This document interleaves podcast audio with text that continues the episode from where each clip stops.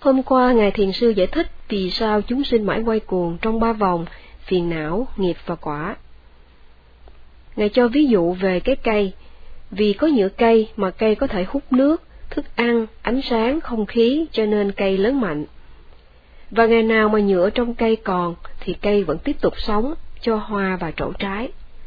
Nếu muốn cây chết, ta phải làm hư hoại nhựa cây, cây không còn hút được thức ăn, nước, ánh sáng vân vân nên cây chết khô, cây không còn sinh hoa trổ quả nữa. Chúng sinh vì không biết cái gì dưỡng nuôi phiền não, nên cuốn vào ba vòng xoay của phiền não, nghiệp và quả.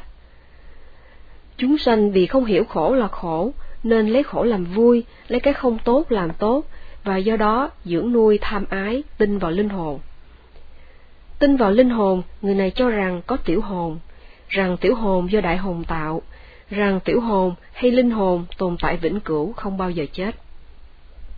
Có người thì tin rằng thân là do đất, nước, lửa gió tạo ra và được nuôi dưỡng bởi thức ăn, và rằng trong thân có linh hồn, có mạng sống, và khi thân hoại thì hồn cũng hoại, không còn gì sau khi chết.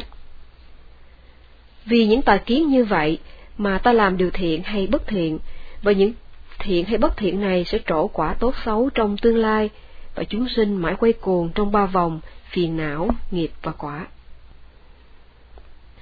Vậy ta cần phải biết vì đâu ba vòng phiền não, nghiệp và quả xoay mãi không ngừng, ta cũng cần phải biết làm cách nào để ba vòng xoay này dừng lại. Ta cần biết cái gì cần phát triển, vung bồi, tăng trưởng, từ nhỏ đến lớn, từ yếu tới mạnh, từ ít sang nhiều. Ngài nói rằng sức mạnh của tâm cần phát triển và vun bồi từ nhỏ đến lớn, từ yếu tới mạnh, từ ít sang nhiều. Muốn vậy, ta cần chánh niệm trên đề mục sinh khởi. Khi chánh niệm trên đề mục sinh khởi, ta hiểu đề mục đúng như nó là vậy. Từ đó ta phát hiện rằng tâm và vật chất là khổ. Hiểu được bản chất khổ của tâm và vật chất là ta loại trừ vô minh không biết hay biết sai. Hiểu tâm và vật chất là khổ, là không tốt đẹp, thì ta không còn ưa thích tâm vật chất này nữa, vì vậy ta loại trừ được tham ái. Hiểu tâm và vật chất, ta sẽ hiểu rằng không có linh hồn. Hiểu liên hệ nhân quả giữa tâm và vật chất, ta không còn tin rằng mọi sự vật hiện tượng tự động sinh khởi mà không tùy thuộc nhân duyên, cho nên ta loại trừ tà kiến Ahetuka Ditti. Khi hiểu nhân nào quả đó, ta không còn tà kiến Wisama đi Ditti tức là không tin mọi sự vật hiện tượng sinh khởi do nguyên nhân, và nguyên nhân đó chính là đấng tạo hóa, là đại hồn, là phạm thiên. Hiểu rõ ràng nhân quả, ta tạm thời loại trừ tà kiến về linh hồn trong từng sát na. Và đến khi trở thành tu đà hoàng, người này có chánh kiến, nên vĩnh viễn loại trừ tà kiến về linh hồn. Vậy nhờ thực hành minh sát, ta hiểu được bản chất tâm và vật chất, ta hiểu mối liên hệ nhân quả của chúng, ta hiểu nhân nào quả đó. Và vì hiểu biết như vậy, ta phát hiện ra rằng cái gì cũng sinh khởi do nhân duyên, không có gì tự sinh mà không có nhân duyên, không có gì do ai đó như Phạm Thiên, đấng tạo hóa tạo ra. Nhờ thực hành minh sát, ta còn có được tuệ sinh diệt. Khi hiểu được sự sinh diệt nơi đề mục, ta hiểu bản chất khổ của tâm và vật chất, ta hiểu không có linh hồn nào tồn tại vĩnh cửu, ta hiểu rằng linh hồn là không có thật, và tin vào linh hồn là tà kiến sai lầm. Ngài nói rằng, có một định luật rằng khi vòng phiền não không ngừng, thì vòng nghiệp không ngừng và vòng quả tiếp tục xoay. Vậy, chừng nào mà những phiền não như vô minh, tham ái, thủ, avijja, tanha, upadana chưa bị loại trừ, thì vòng nghiệp tốt xấu vẫn tiếp tục xoay, tức ta vẫn tạo nghiệp tốt xấu, và do đó vòng quả vẫn tiếp tục xoay, tức là ta lãnh lấy hậu quả tốt xấu. Chỉ khi vòng phiền não ngừng, thì vòng nghiệp ngừng, và khi vòng nghiệp ngừng thì vòng quả thôi không xoay nữa. Ta có thể cắt vòng phiền não. Khi cắt vòng phiền não, nghiệp tốt xấu sẽ không còn tạo ra. Ta có thể cắt vòng phiền não ở gút vô minh. Vì vô minh không hiểu tứ diệu đế, hiểu sai tứ diệu đế, cho nên ta cho rằng tâm và vật chất này là tốt đẹp, hài lòng. Khi có trí tuệ, khi hiểu sự vật như nó là vậy, thì vô minh bị loại trừ. Vô minh ví như cái đầu, khi cắt đi sẽ không còn sự sống.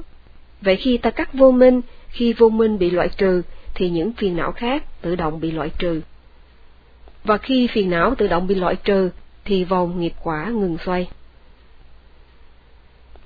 Vậy làm thế nào để cắt vô minh? Ta cắt vô minh bằng giới định và tuệ. Nếu không có giới, ta không thể loại trừ phiền não thô, sinh khởi nơi thân khẩu. Nếu không phát triển định, ta không thể loại trừ phiền não trung, sinh khởi nơi tâm. Nếu không phát triển tuệ minh sát Vipassana nhà na và tuệ đạo Makka nhà na, ta không thể loại trừ phiền não vi tế ngủ ngầm trong tâm. Vậy, phát triển giới định tuệ là loại trừ phiền não thô, trung và vi tế. Phát triển giới định tuệ là phát triển tám chi trong bát chánh đạo. Không phát triển giới, vô minh loại thô thiển vẫn còn. Không phát triển định, vô minh loại trung vẫn còn. Không phát triển tuệ minh sát, vô minh vi tế ngũ ngầm vẫn còn. Và ngày nào mà vô minh còn, thì phiền não trong tâm vẫn còn. Và khi mà phiền não trong tâm vẫn còn, thì khi có cơ hội thuận tiện, nó sẽ bộc phát ra thân khẩu.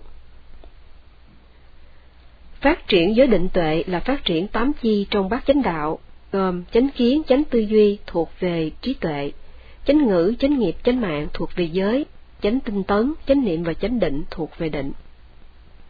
Khi bát chánh đạo được phát triển và lớn mạnh, thì ba vòng, phiền não, nghiệp và quả bị ngăn chặn, ngừng xoay. Khi không phát triển bát chánh đạo, thì ba vòng, phiền não, nghiệp và quả liên tục xoay, xoay không ngừng nghỉ. Nói một cách vắn tắt hơn, khi chánh niệm được thiết lập và phát triển, thì phiền não không xâm nhập tâm.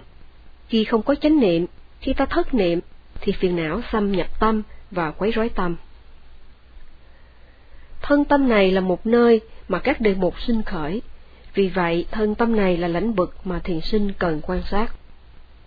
Vậy thiền sinh cần phải chánh niệm, ghi nhận, khi thấy, nghe, ngửi, nếm, xúc chạm, khi xoay, khi co, khi duỗi, khi chuyển động, khi đứng, khi ngồi, khi ăn, uống, vân vân.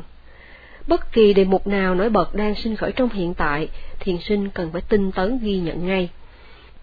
Bất kỳ đề mục nào sinh khởi trong hiện tại, thiền sinh cần tinh tấn đưa tâm về đề mục. Bất kỳ đề mục nào sinh khởi trong hiện tại, thiền sinh cần hướng tâm ghi nhận về đề mục. Nhờ tinh tấn và hướng tâm về đề mục, cho nên chánh niệm an trụ trên đề mục. Và khi mà tinh tấn và chánh niệm thiết lập vững chắc trên đề mục, bám sát trên đề mục, khi tinh tấn và chánh niệm trở nên năng động, thì tâm không còn vọng động, tâm ghi nhận trà sát trên đề mục.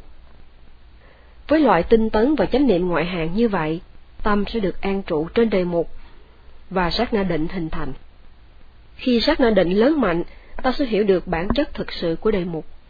Vào lúc này, nếu thiền sinh cẩn thận ghi nhận phòng xẹp, thì khi tâm ghi nhận rơi vào sự cứng, căng, chuyển động, ta sẽ hiểu bản chất cứng, căng, chuyển động. Nếu cẩn thận ghi nhận phòng xẹp, ta còn hiểu được bản chất khổ nơi phòng xẹp, nơi vật chất. Vậy, chánh niệm làm ô nhiễm loại trừ, chánh niệm làm ta hiểu bản chất khổ của đề mục như nó là vậy. Khi không chánh niệm, thì tâm trở nên mê mờ nên ta hiểu đề mục sai lầm. Và do vậy, tham ái, sân hận, bực bội, ganh tị, ngã mạn vân vân sinh khởi và tấn công thiền sinh. Vậy thiền sinh cần phải tinh tấn và chánh niệm, cần sẵn sàng ghi nhận đề mục, cần năng động ghi nhận đề mục. Khi có tinh tấn ghi nhận đề mục, thì lười biếng và phiền não khác không sinh khởi. Nhờ tinh tấn ghi nhận đề mục, ta không còn hiểu sai đề mục, nên những ý tưởng như tham ái, sân hận, ác ý vân vân không còn sinh khởi trên đề mục. Khi ta có hướng tâm về đề mục, thì tâm tươi tỉnh, rộng mở, ô nhiễm không sinh khởi. Khi ta có chánh niệm, thì tâm được bảo vệ, canh gác, nên tâm thoát khỏi phiền não. Vì chánh niệm ví như người gác cửa không cho kẻ thù phiền não xâm nhập. Vì vậy, khi có chánh niệm, thì tâm an toàn khỏi phiền não, guti, tâm không bị phiền não quấy nhiễu, vimuti, và tâm an lạc, thanh tịnh, santi. Khi tâm ghi nhận nằm trên đề mục, thì Samasankappa, tức là sự hướng tâm chân chánh có mặt. Vậy, nhờ chánh niệm ghi nhận đề mục kịp thời mà phiền não bị loại trừ. Tâm ghi nhận không trượt khỏi đề mục mà nằm trên đề mục, do vậy ta hiểu được bản chất khổ nơi đề mục, do đó ta không còn vô minh, không hiểu hay hiểu sai nữa. Vô minh ví như cái đầu, không có đầu sẽ không còn mạng sống. Khi loại trừ vô minh thì mọi phiền não khác không còn. khi vòng phiền não không còn, thì vòng nghiệp quả ngừng xoay. Vậy với chánh niệm, sức mạnh của tâm phát triển, với chánh niệm, trí tuệ phát triển, với chánh niệm, vô minh bị loại trừ, với chánh niệm, vòng phiền não, nghiệp, quả dừng lại không còn xoay nữa. Trí tuệ hay sự hiểu biết có được trong thiền minh sát giúp loại trừ vô minh, loại trừ tà kiến sai lầm. Hiểu biết hay không còn tà kiến có được không phải do suy tư, tưởng tượng, mà do ta thực hành chánh niệm. Vì lẽ đó, thiền sinh cần chánh niệm liên tục, chánh niệm không khoảng hở, chánh niệm trong mọi sát na để có thể ghi nhận mọi đề mục nổi bật đang sinh khởi trong hiện tại và để tâm trong sạch. Trong đời thường, tâm thấy, nghe, ngửi, nếm, xúc chạm vân vân thường sinh khởi. Tâm thấy, nghe, ngửi, nếm, xúc chạm là quả của nghiệp thiện và bất thiện ta tạo trong quá khứ. Và sự thấy, nghe, ngửi, nếm, xúc chạm không phải thiện cũng không phải bất thiện. Một khi có đối tượng thì sẽ có sự thâu nhận đối tượng, và từ đó có cảm thọ như là thích thú hay khổ, hay không lạc không khổ sinh khởi. Và rồi vì cảm giác hỷ lạc hay đau khổ đó mà lòng tham ái, tanha và ý muốn chiếm hữu Upadana sinh khởi. Vậy chúng ta cần phải hết sức chánh niệm khi thấy, nghe, ngửi, nếm, xúc chạm vân vân để không khởi lòng tham ái, không khởi lòng muốn chiếm hữu. Khi kinh nghiệm những cảm thọ mà đối tượng như cảnh, âm thanh vân vân đem lại, chúng ta cần phải hết sức chánh niệm để loại trừ tham muốn. Nếu chánh niệm thì những cảm thọ không là nguyên nhân sinh ra tham ái, nên không có Vedana Bachaya Tanha, thọ sinh ra tham ái. Và khi không có tham ái, không có chiếm hữu, thì ta không tạo nên nghiệp mới, ta không lãnh lấy hậu quả trong tương lai. Vậy chúng ta nên chánh niệm ngay khi thấy, ngay khi nghe, ngay khi ngửi, ngay khi nếm, ngay khi xúc chạm, ngay khi suy nghĩ. Nhờ chánh niệm như vậy mà ta không khởi sinh tham ái nơi đối tượng, do vậy ta không có tái sinh, già, chết trong tương lai. Trong khi thiền, khi thiền sinh có những kinh nghiệm tốt như sự hỷ lạc, thì thiền sinh thích thú hài lòng. Và khi kinh nghiệm sự đau nhất khó chịu, thì thiền sinh bực bội, thắc mắc tại sao tôi thiền tốt mà bây giờ lại bị đau vân vân. Khi kinh nghiệm những gì tốt, thì thiền sinh mong những kinh nghiệm này ở lại với mình. Khi kinh nghiệm những gì xấu, thì họ mong những kinh nghiệm tốt đến với họ. Khi kinh nghiệm những gì không tốt không xấu, chẳng hạn như tâm định tĩnh, thì họ mong được hưởng cảm giác định tĩnh an lạc này mãi. Vậy, khi kinh nghiệm các cảm giác tốt, xấu hay không tốt không xấu, chúng ta cần phải cẩn thận chánh niệm để tham ái không sinh khởi. Ta phải lấy chánh niệm làm đầu, bất kỳ khi thấy, nghe, ngửi, nếm, xúc chạm, suy nghĩ vân vân, ta cần hết sức chánh niệm ghi nhận, chứ đừng thất niệm, nghĩ ngợi miên man về đề mục. Bằng không thì dẫu có ngồi đây một hai tháng cũng không hề tiến bộ. Trong cõi dục giới, chúng sinh cho hạnh phúc của dục là cao nhất. Họ thích thấy cảnh đẹp, nghe âm thanh hay, ngửi mùi thơm, vân vân.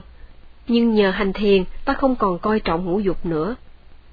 Thiền sinh đến đây hành thiền là bỏ lại sau lưng hạnh phúc thế tục. Hành thiền minh sát, thiền sinh sẽ có được loại hạnh phúc cao hơn. Thiền minh sát bảo đảm cho thiền sinh phát triển trí tuệ và có loại hạnh phúc cao thượng. Vậy thiền sinh cần phải hành theo những gì mà thiền sư đã chỉ dạy. Và Ngài Thiền sư kết thúc bài pháp thoại hôm nay ở đây.